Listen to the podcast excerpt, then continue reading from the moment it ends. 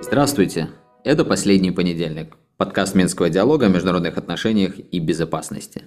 Сегодня говорим о долгожданной встрече руководителей Китая и США, которая состоялась на прошлой неделе, о том, как в контексте этой встречи и больших геополитических сюжетов выглядит ситуация на российско-украинском фронте и на фронте на Ближнем Востоке, и также отвечаем на некоторые вопросы наших слушателей.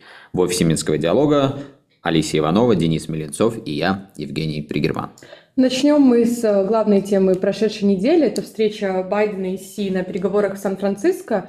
Э, достаточно интересная была встреча. Это, по-моему, первая встреча за год на таком уровне после того, как Нэнси Пелоси э, должна была прилететь на Тайвань. Это вызвало такой большой международный скандал. Не просто должна была, она даже туда прилетела, а потом еще летали воздушные шарики китайские в пространстве США. Шесть лет вроде не встречались, насколько я помню. Нет, нет, они в прошлый раз встречались э, примерно, как Алисия сказала, год назад, э, тоже в рамках э, многостороннего форума. Ну и вот сейчас опять. Ну, это в смысле шесть лет он не приезжал в Штаты. Это да. Да, он приехал, все обрадовались, потому что в Сан-Франциско убрали бездомных людей с улиц, но это не самая главная победа этой встречи. В принципе, встреча прошла очень дружелюбно. США и КНР заявили, что они возобновляют контакты по военной линии, также будут сотрудничать в сферах борьбы с изменением климата и борьбы с наркотрафиком. А, но также было много таких интересных и загадочных фраз. В частности, вот э, одна из фраз, которую Си сказал – о том, что мир достаточно велик, чтобы обе страны могли добиться успеха и занять вот какие-то позиции. А, расскажите, пожалуйста, нашим слушателям более подробно, как вот можно эту встречу а, охарактеризовать а, с точки зрения разделения, может быть, сфер влияния между США и Китаем и, в принципе, вот э, глобальных игроков? Во-первых, нужно сказать, что встреча действительно такая была долгожданная, поскольку между Э, Штатами и э, Китаем э, накопилось, накопился такой список противоречий, что некоторые наблюдатели уже говорили о такой в определенном формате войне, поскольку и торговые ограничения, и санкции, и риторика, она была вот приближенная к военной так сказать. И вся эта ситуация с разведывательными а, шарами, аэростатами, она как раз вот нагнетала напряженность уже близкую к таким военным тревогам а, как это называется. Поэтому от э, этой встречи ждали многого. А, некоторые ожидали какой-то э, разрядки, либо сближения. Некоторые, наоборот, говорили о том, что стороны встречаются для того, чтобы выяснить отношения и, может быть, обговорить какие-то правила э, ведения вот этого не войны, а конфликта, э, как они рассматриваются. Поскольку я напомню, что Соединенные Штаты на доктринальном уровне обозначили Китай как э, главного своего врага, как главную внешнеполитическую угрозу. Э, Россия – это уже такая второстепенная угроза, Китай – первая, учитывая и масштабы, и влияние, вес экономики Китая, и на перспективу стремления Китая стать э, одним из доминирующих игроков в мире, э, поэтому ожидания были очень большие. А, но, как мы видим, по итогу, вот если говорить про э, то, о чем договорились в сухом остатке по итогу этих соглашений, переговоров, то не договорились практически ни о чем. Э, что такое сохранять, возобновить контакты по военной линии? Э, можно говорить о том, что это скорее нужно интерпретировать как установление какого-то пожарного э, канала, такого коммуникационного. Если ситуация в двусторонних отношениях обострится, то вот как Трамп сказал, что Си согласился, Си Цзиньпин согласился поднять трубку и поговорить. То есть это скорее Э, такое было э, эм, договоренность о том, что бесконтрольной э, эскалации следует избегать, и здесь и Китай, и Соединенные Штаты согласились. Но что касается, например, торговой войны, санкций, различных ограничений в сфере хай-тека, там и других ограничений, которые существуют, то здесь близко даже они не подошли к какому-то решению, поскольку и в пресс-конференции ничего такого не было сказано. Некоторые эксперты ожидали, что будет хотя бы какое-то соглашение по искусственному интеллекту, и говорили о том, что ну, вот это, наверное, единственная проблема, э, которую Китай и США э, сейчас могут э, разрешить и продемонстрировать прогресс, хотя бы на этом направлении, продемонстрировать прогресс в разрешении двусторонних споров на примере вот этого решения по искусственному интеллекту. Но, опять же, здесь достигнуто ничего не было.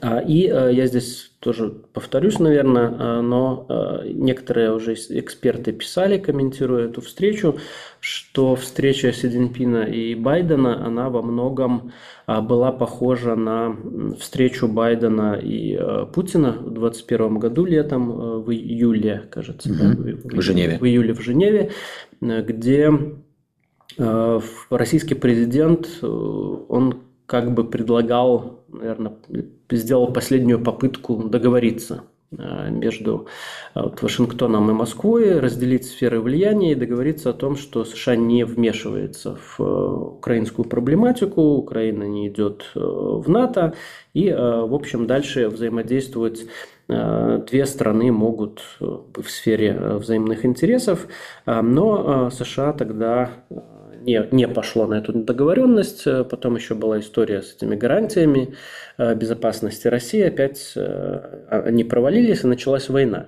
Сейчас что-то похожее в китайско-американских э, отношениях, поскольку тема Тайваня, она затрагивалась, и Си Цзиньпин тоже для СМИ сказал о том, что и в пресс-конференции это тоже было, что Китай готов Китай заинтересован э, в том, чтобы интегрировать э, Тайвань э, мирным путем. Это вот такой был месседж, чтобы Соединенные Штаты не мешали и не обостряли эту ситуацию. Но тем не менее, по, по итогам, после уже этой встречи, американцы согласовали дальнейшие поставки оружия Тайбэю, на что вот против чего возмущался а, Китай и до этой встречи, и, видимо, во время а, этой встречи.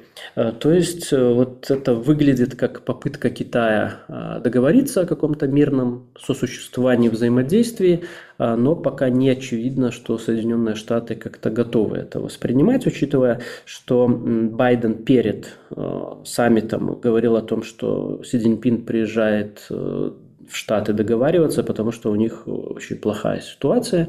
И после уже,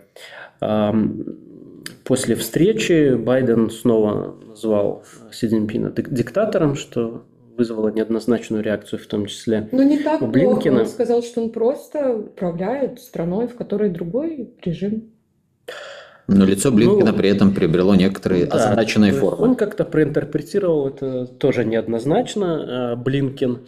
Вот. Ну и слово «диктатор» оно прозвучало. Ну, как будто немножко в другом смысле, знаете, как будто и не так плохо. Хороший диктатор. Да, хороший, добрый.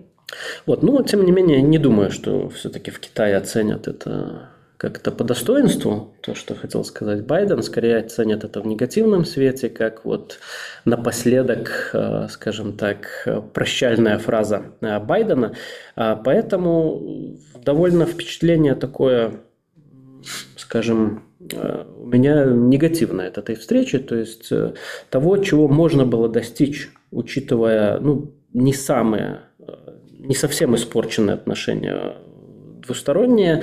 Вот э, соглашений не было достигнуто никаких, а скорее наоборот, вот э, какой-то контекст этой встречи, он говорит о том, что э, динамика, наверное, э, скорее плохая, чем хорошая. А это даже несмотря на то, что панд пообещали передать новых США? Без комментариев. Заменить, да, пообещали панд. Но здесь все же, если пытаться быть, что ли, объективными, насколько это возможно, к участникам этой встречи, надо признать, что э, объективно-то и мало что они могли достигнуть.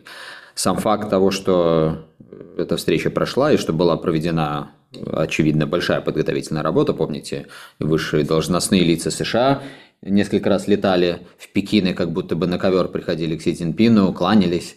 Это вызывало тоже всевозможные мемы. Ну, то есть, видно было, что и они демонстрировали заинтересованность. И это, конечно, сам факт этот позитивен. Но э, вообще то, что происходит между США и Китаем, это давно известное явление, которое называется в теории международных отношений ловушкой Фукидида.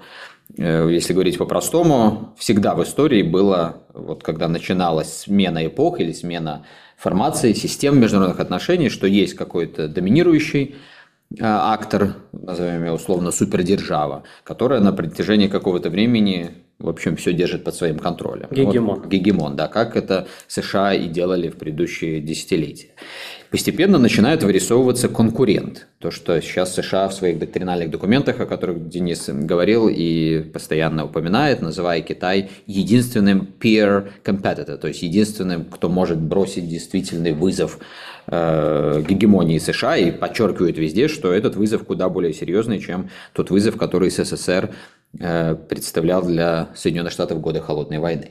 И вот когда появляется на горизонте этот гегемон, то вернее, не гегемон, а потенциальный сменщик гегемона или э, вот этот э, угрожающий будущий гегемон, то у первого гегемона возникает, естественно, подозрение, что вот этот второй будущий гегемон будет делать все, чтобы его сместить, и это запускает динамику.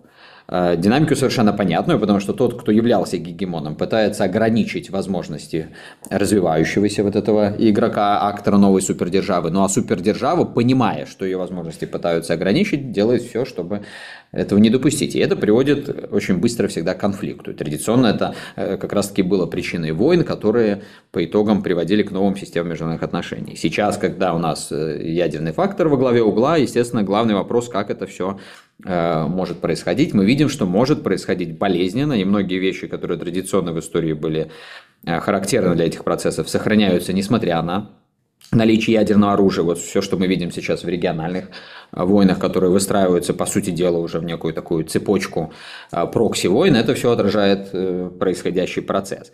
И важно понимать, что в этом процессе но очень мало чего совместимого есть у Китая и США вот в таком стратегическом плане. Потому что, э, да, обе стороны понимают, что нужно э, не допустить, по крайней мере, вот каких-то неподконтрольных процессов, чтобы какой-то инцидент быстро приводил к эскалации, в которой и никто не заинтересован, и которой никто не понимает, которой никто не планирует. А, но этого, в общем, этого достаточно, чтобы достигнуть какие-то соглашения, вот как сейчас, о том, что возобновляется э, канал связи между военными, но это недостаточно для того, чтобы выйти на какой-то качественно новый уровень. То есть вот просто взять и перевернуть страницу конфронтационных отношений во что-то позитивное, конструктивное здесь просто не получится. Потому что, еще раз подчеркну, США сейчас будет делать неизбежно все то, чтобы ограничить э, возможность развития Китая, и поэтому мы видим, принимаются на самом высшем уровне решения, которые ну, напрямую ограничивают возможности развития Китая.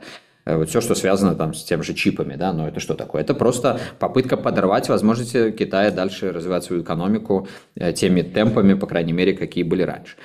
Китай этого не может не видеть, поэтому для Китая тоже Э, не хотелось бы допускать каких-то неконтролируемых ситуаций, но сохранять статус-кво просто, вот как чего бы хотела США и Запад в целом. Они же что хотят? Они хотят э, сотрудничать там, где это нам выгодно, они э, напрямую об этом говорят, да, но при этом сохранять общую систему и общие рамки, в которых они доминируют. И это, естественно, неприемлемо для Китая. Поэтому вот эта идея компартментализации, о которой тоже в доктринальных документах э, США Э, много говорят, она для Китая неприемлема. Вот это все закладывает просто несовместимые какие-то э, позиции, но при этом, вот что позитивно все-таки о встрече, то, что либо она дает возможность дипломатии работать, и здесь видно, что попытка все-таки в эту сторону э, предпринята, либо все переносится, ну вот совсем уже на конфронтационные рельсы, когда даже не военные, пока еще не столько военные, сколько пропагандисты как бы рулят балом.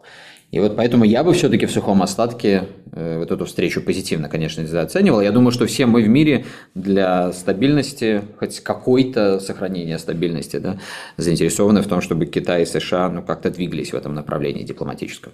А, да, действительно, наверное, по сравнению с новостями из других точек мира, эта новость так точно позитивная, хотя бы вот в сравнении, потому что, в принципе, и у всей планеты, и у США в частности, вызовов очень много на данный момент. И мы не должны забывать, что продолжается война в Украине, а также война между Израилем и Хамас. И давайте как раз-таки вот к этим темам э, перейдем и для наших слушателей представим какие-нибудь апдейты по ситуации на фронтах. Вот, Денис, я уверена, что наши слушатели очень сильно хотят услышать, что там происходит. А, в частности, от слушателя у нас э, вопрос, э, что Денис ожидает от зимнего периода на фронтах и готовит ли Украина какие-либо провокации? Со вторым вопросом сложнее. Давайте с первым немножко разберемся. А, во-первых, э, наверное, нужно здесь отметить, что поставлена такая точка в дискурсе по поводу контрнаступления уже и э, самой Украиной устами Залужного и э, Западом, э, устами, страницами многочисленных западных мейнстримовых средств массовой информации. Залужный сказал о том, что тупик, достигнут тупик, и война перешла в позиционную войну, что, в общем, явствует да, из того, что происходит. И э, западные СМИ также уже все, с одной стороны, прокомментировали э, эту позицию Залужного, а с другой стороны, э, сказали о том, что, да, действительно, контрнаступление, оно не получилось э, таким, как его ожидали э, и на Западе, и в Украине. Э, поэтому сейчас уже некоторая такая другая наступает динамика, которая обсуждается. Э, ну, про это немножко а, позже. А, во-первых, что происходит сейчас на фронтах? Мы видим несколько доминирующих таких точек, где все еще происходит, к чему привлекается внимание наблюдателей. Это Херсонское направление и Крынки, где по-прежнему действует ВСУ. И э, некоторые говорят о том, что вот это такое единственное направление, где э, ВСУ сохраняет инициативу и возможность здесь готовится какой-то новый прорыв, вот вопреки тому, что Заложенный сказал о прорывах. А, но, э, тем не менее, по крайней мере, вот из того, что э, я вижу и э, как я понимаю ситуацию, скорее эта активность ВСУ, она демонстративная, нежели она свидетельствует о подготовке либо начавшемся каком-то большом наступлении э, на этом направлении, потому что э, форсирование э, Днепра большими силами и возобновление атак вот в сторону Крыма, либо в сторону Мелитополя, как это раньше планировалось, оно требует все-таки очень больших Э, усилий со стороны э, Украины. Не так-то просто перегнать огромное количество техники и личного состава с одного берега э, на другой в условиях, когда полностью эта территория простреливается, когда существует превосходство России в воздухе. И, э, вот, и западные аналитики тоже они пишут, э, говорят о том, что э, непонятно, как это будет Киевом осуществлено, если действительно э, это план. Поэтому ну, я такой план тоже ставлю под сомнение. Скорее, это вот последний аккорд с тем, чтобы продемонстрировать, что э, контрнаступление не выдохлось полностью и есть э, воля и ресурс, возможности для продолжения этого сопротивления. Второе направление, которое сейчас, на котором э, присутствует э, динамика довольно такая яркая, это Авдеевское направление. И э, там инициатива э, однозначно за вооруженными силами Российской Федерации. Сейчас, э, на сегодняшний день, э, постепенно смыкаются клещи вокруг Авдеевки. И э, еще не, не, не, речь не идет о перерезании полностью путей снабжения, но тем не менее они очень серьезно э, ограничена возможность для ВСУ э, подвозить боеприпасы, ротировать личный состав на этом направлении. А, бои идут и на севере, и к югу. На сегодняшний день может, по, по последним репортам, половина промзоны, она контролируется уже российскими войсками, то, то здесь есть э, медленная, но, скорее всего, верная динамика а, наступления э, россиян. Здесь, конечно, есть, мы видим даже по объективному контролю э, большие потери со стороны Российской Федерации, но тем не менее они, видимо, готовы на них идти есть, скорее всего, политическое решение э, отодвигать э, линию фронта от э, Донецка, поскольку это и одна из задач всей этой спецоперации, как она декларировалась, то есть защитить Донбасс и эти территории от постоянных обстрелов, ну и приближаются выборы, как мы знаем, поэтому здесь нужно российской армии показать успех, и вот они его пока медленно, но верно показывают. Вот, то есть, но э, тренд такой для Украины э, скорее негативный. Э, еще о чем важно сказать, это о том, что Россия продолжает накапливать э, высокоточное дальнобойное вооружение э, для э, зимней кампании по выводу из строя дальнейшему э, украинской энергетической инфраструктуры. Разные есть оценки. Вот по украинским данным порядка 800 ракет сейчас накоплено. А, ну, конечно, мы тут детально не можем сказать, что и как, но тем не менее, скорее всего, Россия нацелена на вот еще одну такую волну осенне-зимнюю по уничтожению инфраструктуры и к подготовке к возможному а, зимнему наступлению уже российской армии, поскольку, судя по всему, Киев сейчас не готов садиться за стол переговоров, соответственно, Россия готовит еще одну итерацию обострения с тем, чтобы захватить еще какое-то количество земель, чтобы улучшить свои переговорные позиции и э, ухудшить переговорные позиции Киева. Ну и на фоне э, вот этой фактологии, естественно, продолжается и изменение в том, что сейчас э, модно называть нарративами, в том числе западные политические нарративы отношения, в отношении войны, и опять же мы об этом уже э, не первый раз говорим, потому что это некий такой продолжающийся процесс, но он э, набирает обороты, потому что, в общем-то, можно констатировать, что э, в западной политической дискуссии уже, ну, как бы не совсем запретно э, говорить о том, что контрнаступление завершилось ничем, и о том, что вот факты они такие, а не просто либо молчать, либо э, говорить о том, что вот Украина неизбежно вот-вот, э, значит, будет иметь большие военные достижения. И это мы видим как на экспертном уровне, так и на политическом, естественно, уровне. Э, хотя, опять же, это не значит, что вот этот новый нарратив полностью уже вступает в бразды правления и сменяет предыдущие.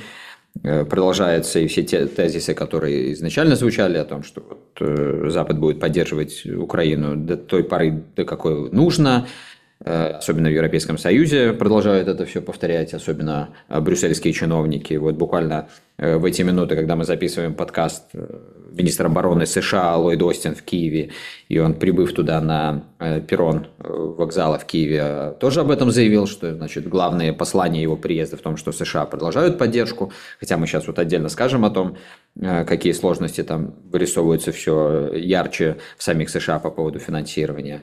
Но, тем не менее, понятно, что заявления делаются. На выходных прошел знаменитый форум по международной безопасности в Галифаксе, где тоже, в общем, посыл был только такой, что ни в коем случае нельзя отступать от позиции, что поддерживаем Украину до самого конца, а конец – это неизбежная победа Украины. Но, э, повторюсь, вот уже не э, табу э, констатировать и иную позицию, и как отражение очередная статья в журнале Foreign Affairs, которая пару дней назад вышла за авторством уже известных нам э, Купчина и Хаса, известных в том смысле, что мы уже не раз обсуждали э, их публикации. И мне кажется, вот эта статья, она ну, такая честная, наверное, помимо того, что она может иметь какие-то позитивные аналитические да, характеристики, но она честная в том смысле, что эти два автора, э, помните, по-моему, в начале лета этого года выпускали статью, в которой говорили, в принципе, тоже, о чем они говорят сегодня, констатировали, что очень сложно будет Украине э, достигнуть каких-то существенных результатов на поле боя в рамках контрнаступления, но тогда они предлагали дать ну, как бы последний шанс Киеву, максимально обеспечить э, тем вооружением, которое Киев запрашивал, и посмотреть, что все-таки получится, а уже по итогам э, в конце э, летнего-осеннего сезона подвести эти итоги, и, в общем, если они будут такими, какими предполагалось, примерно такими, какими они стали, новую повестку вообще в тему вводить. И вот предложение от Хаса с Купчином – Э, фактически остановить не просто контрнаступление нынешнее, а все надежды на контрнаступление в будущее, перейти от стратегии Э, наступательной к оборонной. То есть они говорят о том, что нужно вообще-то предложить России переговоры, но даже если Россия, скорее всего, не согласится, то Киеву имеет смысл сделать ставку на оборону, не рваться в наступление. Это как минимум сократит э, потери с украинской стороны, позволит сконцентрироваться на каких-то восстановительных э, работах на тех территориях, которые Киев контролирует. Ну и с такой, что ли, теологической точки зрения тоже будет позволять Киеву и Западу в целом выглядеть более выигрышно в глазах Э, не западных государств, ну, потому что тогда опять будет видно, что они, в общем, за мир предлагают переговоры, а Россия наступает и, и э, так далее. Э, ну, вот такое предложение, еще раз подчеркну, что не нужно интерпретировать эти предложения как вот, единственный знак того, что какая-то миров, мировая западная политическая закулиса приняла Э, единственно возможное или верное решение, и все к этому ведет. Разные голоса там сохраняются, я уже вот некоторые из этих э, голосов назвал. Можно, кстати, добавить, что в Европейском Союзе, вот примечательно, на прошлой неделе э, Германия объявила, что собирается увеличить на следующий год в два раза, по-моему, до 8 миллиардов евро свою военную поддержку Киеву. Это, в общем, конечно, контрастирует с тем, что происходит в Соединенных Штатах, где принят очередной Э, закон на уровне Палаты представителей, и уже, насколько я понимаю, Байден подписал его, который э, вот опять временно позволяет перенести дедлайн по э, финансированию правительства, и теперь временно этот законопроект будет работать до, ну, условно говоря, января, там несколько дедлайнов будет, и финансирование продолжится для правительства, то есть оно сможет функционировать, но в этом пакете опять нет ничего по поводу помощи ни Украине, э, ни Израилю. И э, официальные лица вашингтонские констатируют, что вот уже совсем последние ресурсы остаются для, из ранее принятых решений для того, чтобы оказывать военную помощь э, Киеву, а дальше непонятно что.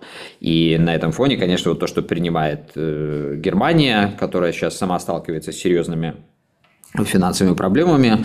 Э, не будем вдаваться в подробности, но там сейчас э, вполне возможно возникнет э, серьезный такой финансово-политический кризис, из-за того, что некоторые идеи по финансированию задумок правительства не сработали, Конституционный суд посчитал их э, недопустимыми с точки зрения закона. Но, тем не менее, Германия подчеркивает, что все ограничения не будут распространяться на возможность ее помощи Украине. Так что все равно сохраняются вот некие такие противонаправленные тенденции, они так или иначе будут Э, ситуацию подталкивать в разных направлениях, но, как мы уже, наверное, несколько месяцев, в принципе, констатируем, центробежная набирающая силу тенденция все-таки она ну, с каждой неделей все более очевидна, и она не в пользу той политики Киева, которую правительство Зеленского до этого продвигало. Ну вот у меня еще после этой статьи осталось такое устойчивое впечатление, что американская сторона все-таки э, этих авторов э, Хаса и Купчина не надо рассматривать, ну, не стоит рассматривать только как вот каких-то отвлеченных аналитиков, потому что это люди, которые очень глубоко внедрены э, в американское политическое сообщество и э, оказывают влияние на принятие политических э, решений, в том числе. Вот впечатление, что они уговаривают украинскую сторону переключиться на дипломатическое решение вопросов, потому что и здесь такая вот связка с этим э, саммитом, встречей э, Си Цзиньпина с Байденом, что э, впереди замаячила такая очень большая неопределенность для Вашингтона, связанная, во-первых, и с президентскими выборами, и, возможно, и сменой парадигмы вообще внешнеполитической. И, с другой стороны, с тем, что замаячил Третий фронт для Соединенных Штатов в виде Тайваня, и э, тайваньско-китайского конфликта. И э, Соединенные Штаты вот э, в этот такой период неопределенные, э, пытаются как-то вот для себя украинскую направление, украинский кейс этот прикрыть с тем, чтобы у них была больше свободы маневра и в том числе больше свобода для финансовых средств, потому что там вот один из абзацев, там так и написано в этой статье, что Э, Украина себя сейчас ставит в такую не очень хорошую ситуацию, когда они э, требуют огромного количества денег э, на военные расходы, которые заканчиваются ничем. То есть им лучше было бы как-то притягивать, привлекать финансирование на долгосрочные стратегические проекты восстановления, которые в том числе могут быть привлекательны и для потенциальных доноров. Ну, здесь как бы есть тоже такая подоплека, когда США хотели бы переключить финансовую помощь на Европейский Союз, и вот Европейский Союз как раз-таки это главный а, донор Украины, что касается просто финансов на поддержку а, действующего а, действующей активности украинской. Да? А американцы, они все-таки больше специализируются именно на военной помощи. Вот. Но а что касается военной помощи, то Соединенные Штаты уже а, запустили свой ВПК, загрузили его контрактами, и здесь как бы уже а, нет большой надобности а, это все дальше продолжать, и поэтому здесь вот они как бы а, хотят переключить несколько акценты эти сместить. Вот. Ну и здесь, кстати, это действительно очень важное замечание, которое Денис сделал по поводу э, Купчина и Хаса. А, помните, еще весной, по-моему, вышли такие сенсационные материалы в западных изданиях о том, что вот они и плюс еще несколько человек ведут какие-то закулисные переговоры с россиянами, то есть по второму дипломатическому треку, ну то есть неофициально. И понятно, что э, э, это факт, то есть это как бы не выдумали журналисты, это такие есть. И понятно, что эти переговоры, конечно же, не могли вестись без ведома администрации, не в том смысле, что вот если им не разрешили, они бы там не осмелились что-то сделать. А в том смысле, что такие переговоры на втором треке лишены смысла, если они не связаны никак с треком первым, то есть треком принятия решений. И я, кстати, еще с одним человеком, который участвовал в этих переговорах несколько месяцев назад на одной конференции, так обменивался мнениями, и на вопрос о том, как он себя чувствует после такой очередной атаки СМИ и вылитой, вылитых ушатой грязи, он ответил мне на английском, ну, что-то типа вот известное высказывание, что собаки лают, Э, караван идет, что как бы тоже меня утвердило дополнительно в мысли, что э, в администрации США, ну, просто они же, конечно, не могут не видеть э, факты, которые очевидны для всех.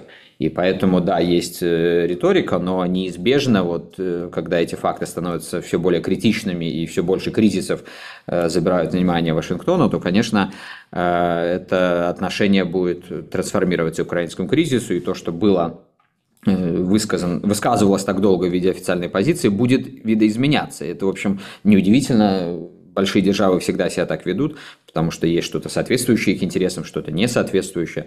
И здесь, конечно, вот э, большие вопросы для э, тем в Украине, кто вложился настолько политически в то, чтобы развивать лишь вот эту предыдущую линию победы до конца, и конец это то, что вот они определили как полностью освобождение территории Украины, в том числе а, Крыма от российского присутствия. Вот здесь вот, конечно, все будет очень болезненно. У меня есть вопрос э, вот к тому, что ты, Женя, сказал э, в связке с этой статьей.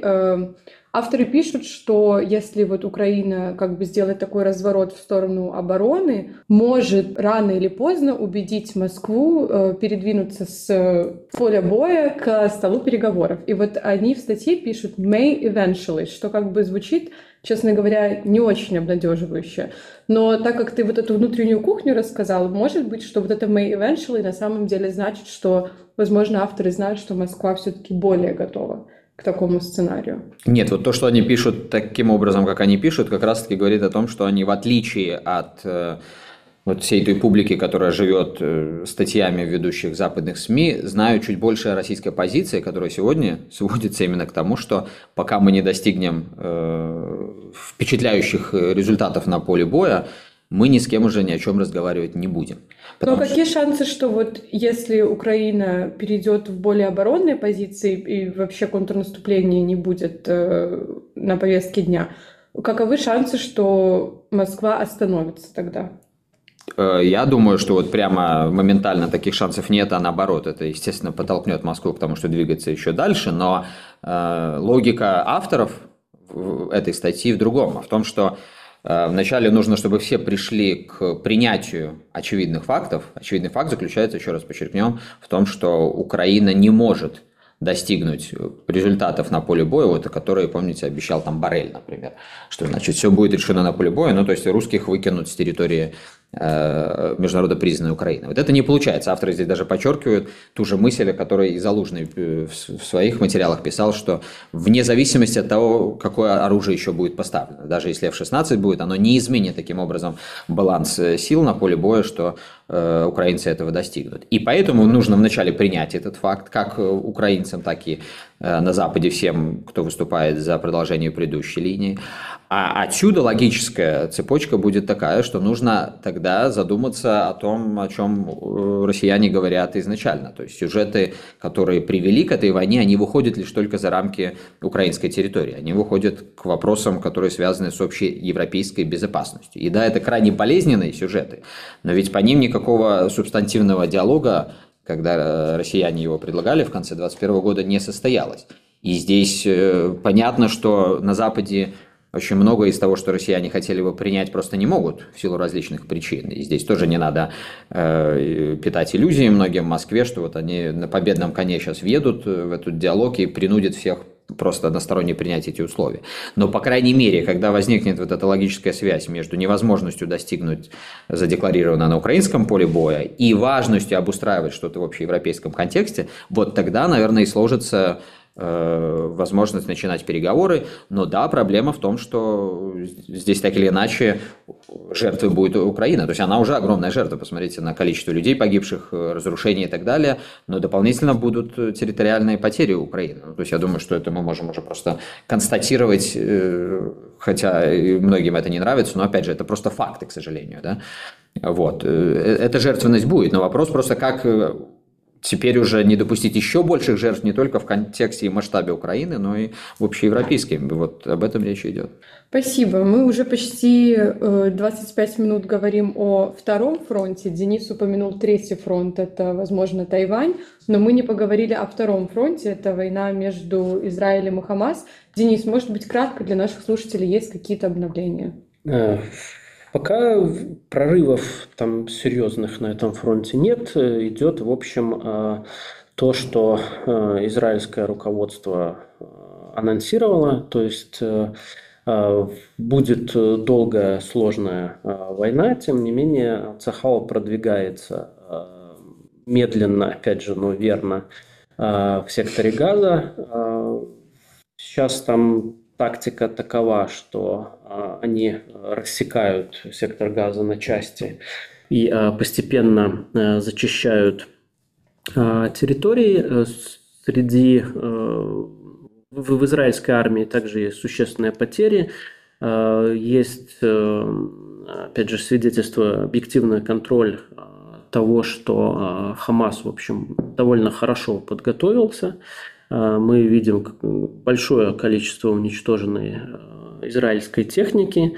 А, некоторые вот, э, там, специалисты, военкоры, они даже э, сравнивают тактику СВО и тактику Цахал сейчас в секторе Газа и констатируют, что Цахал, конечно, не подготовлен к современной войне, что э, они довольно расслабленно ведут городские бои, но тем не менее, э, как одна из самых адаптивных э, армий, армия обороны Израиля, они вот учатся на своих ошибках.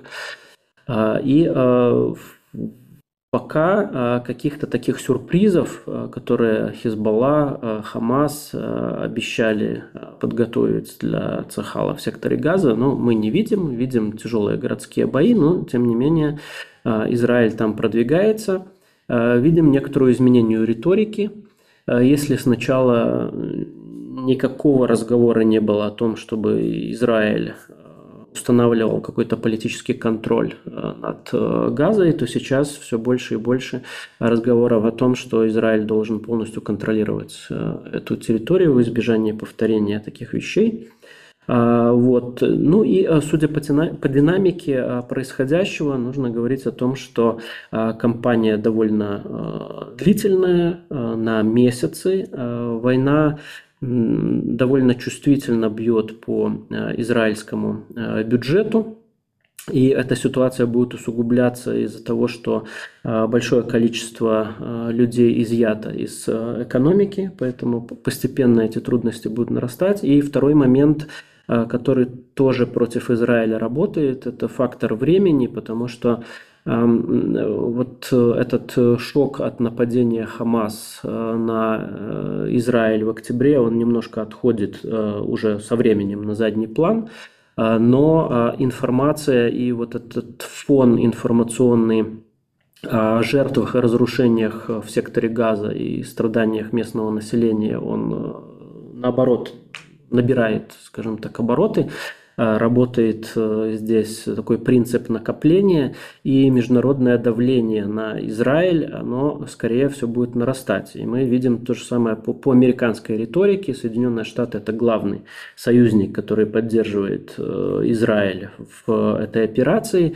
Тем не менее, даже на уровне президента мы видим все больше и больше заявлений о том, что Израиль перегибает палку, о том, что Палестина а, палестинцы заслуживают своего собственного государства независимого. То есть э, здесь э, в некотором смысле Вашингтон пытается аккуратно отстраиваться от того, что э, от действий Израиля в регионе, видя, что здесь тот негатив, который сейчас выливается на израильское руководство, он может перекинуться на США в очень неудобное для этого время начало электоральной кампании. Спасибо, Денис. На самом деле в этой связке очень много других вопросов возникает. Например, будет ли конфликт расширяться, но у нас, к сожалению, уже нет сегодня времени, чтобы это обсудить. А, в особенности потому, что у нас куча вопросов от слушателей, и мы, опять же, из-за нехватки времени обсудим только один. Давно как раз-таки у нас не было белорусских тем, и вот такой вот вопрос поступил. Зачем Александру Лукашенко вторая атомная электростанция, и чем он собирается ее профинансировать? Я думаю, что здесь э, можно, конечно, подойти к ответу на этот вопрос экономически. Мы не экономисты, поэтому этого делать не будем. Э, наверное, оставим это до случая, когда нас с нами будет экономист, попросим э, какие-то экономические выкладки, прикидки предложить. Но мне кажется, что вот здесь есть и некий другой уровень анализа этой темы. Мне вспоминается, как она, в принципе, возникла. Если я не ошибаюсь, это где-то в районе 2008 года, когда впервые было объявлено, что Беларусь и конкретно Александр Лукашенко рассматривали тогда возможность, э, что начать строить э, первую теперь уже существующую атомную станцию. Тогда примерно такие же вопросы очень многие э, задавали. И потом продолжали задавать эти вопросы на протяжении всего времени, пока станция начинала ну, строиться, ну, строилась. Не нашего подкаста, тогда, да, но, но важно же нам иногда обращаться да, к каким-то историческим, так сказать, фактам и закономерностями. Вот я почему вспомнил про это, потому что Э, мне кажется, изначально видение этого проекта со стороны белорусского президента, но оно такое, э, помимо всего прочего, ну, визионерское, если хотите. То есть я думаю, что здесь есть идея, вот он же об этом напрямую говорит, что это не просто станция, которая дает э, энергию со всеми там выгодами именно атомной энергии перед другими источниками, особенно учитывая зависимость Беларуси от других источников. Но это еще и ну, некий такой кластерный проект, который позволяет э, поднимать развитие там, целых регионов, как он это говорит. Э, тут вопрос подготовки специалистов по самым новым э, технологиям, которые должны владеть этими новыми технологиями и так далее. Поэтому, мне кажется, нужно зафиксировать, что вот есть у него конкретно такое видение, и это видение связано у него с вопросом развития, а не только с вопросом баланса подсчетов, да, что выгодно, что невыгодно. Во-вторых, ну это тоже исторически такая существующая закономерность не только в Беларуси, а повсеместно, когда есть э, не самые благоприятные экономические времена, э, многие политические лидеры склоняются к таким вот инфраструктурным проектам, которые как можно больше чего откуда могут зацепить. Э, то есть вот выделяется какая-то сумма денег, и за счет этого инфраструктурного проекта многие люди заняты, получают зарплаты, существует, несмотря на то, что Здесь и сейчас этот проект, ну, естественно, как структурный не окупается. То есть вот чисто рыночными механизмами его решить невозможно. Мне кажется, опять же, вот эта логика э, здесь тоже присутствует. Что касается источников финансирования, ну, вот как первый раз нашлись источники финансирования, да, это была, э, был российский кредит. Но так э, я думаю, что Александр Лукашенко сейчас исходит, что это может быть источник финансирования, тем более он же везде подчеркивает, что сэкономлено из порядка 10 миллиардов, которые изначально были выделены, там что что-то там 3 или 4 миллиарда сэкономлены. И вот он в очередной раз сейчас, несколько недель назад, когда посещал как раз-таки этот объект вместе с руководством Росатома, в очередной раз об этом сказал. И он напрямую сказал, что, может быть, мы могли бы эти э, деньги потратить э, вот опять на э, новый блок. Так что вот мне кажется, важно понимать эти решения, эти заявления именно в таком контексте, а все, что связано уже с конкретной там проработкой бизнес-плана, тоже, безусловно, интересно, но это, я думаю, что не первое, что объясняет, почему вот эти решения принимаются. Ну, я еще тут свои две копейки вставлю. Тут нельзя забывать еще стратегическую задачу диверсификации э, энергоресурсов в целом. Да? То есть непонятно, что там будет с газом и с нефтью. Это всегда такие вещи, во-первых, э, политически сензитивные. Всегда есть э, колебания цен, э, мы видим, что э, это всегда имеет такой политический подтекст. А атомная электростанция все-таки она создает такой определенный буфер э, для этой зависимости энергетической. И второй момент здесь, наверное, расчет еще украинский, потому что война когда-то закончится, а инфраструктура энергетическая выбита. Э, Украине, и э, будет очень большой спрос на электроэнергию, и вполне возможно, что какой-то расчет э, на то, что украинский рынок будет задействован. Украина и раньше покупала электроэнергию и другие ресурсы белорусские, и я думаю, что здесь как раз-таки вот на это расчет и Лукашенко персонально, и в целом, когда правительство думает о том, каким образом дальше эту энергию расходовать, наверное, все-таки здесь украинский фактор, он также сыграл свою роль. Ну, будем э, в любом случае отслеживать эту тему, и наверняка, если политическое решение будет э, как-то продвигаться, приниматься по поводу либо второй станции, либо нового блока на уже построенной станции, то будем это обсуждать, и, как мы уже пообещали, попробуем у кого-то из экономистов спросить их компетентное мнение. Пока же ставим наше многоточие в этом выпуске, внимательно рассматриваем события этой недели и традиционно обращаем ваше внимание на наш сайт. У нас э, после некоторого перерыва возобновилась эпистолярная деятельность, новые комментарии есть по поводу э, вот этого большого сюжета прокси-войн, который складывается за Э, новостными заголовками и конкретно войной в Газе. Так что э, приглашаем ознакомиться и делиться вашими впечатлениями, может быть, вашими какими-то выводами по этой теме. Ну и также хотели э, в таком формате, что ли, анонса рассказать вам, что на прошлой неделе мы заключили соглашение о партнерстве с одним из ведущих турецких аналитических центров, Центром европейских исследований, АВИМ и договорились, что в ближайшие месяцы уже это партнерство должно привести к ряду интересных э, мероприятий и публикаций. Так что также просим вас следить э, внимательно за этим нашим сотрудничеством. Если вы испытываете особый аналитический интерес к региону Ближнего Востока, конкретно к Турции, то, пожалуйста, тоже присылайте свои вопросы. Мы договорились с нашими новыми партнерами, что они тоже на них будут отвечать, помогать нам разобраться в хитросплетениях турецкой внешней политики. Пока же еще раз спасибо за внимание и услышимся.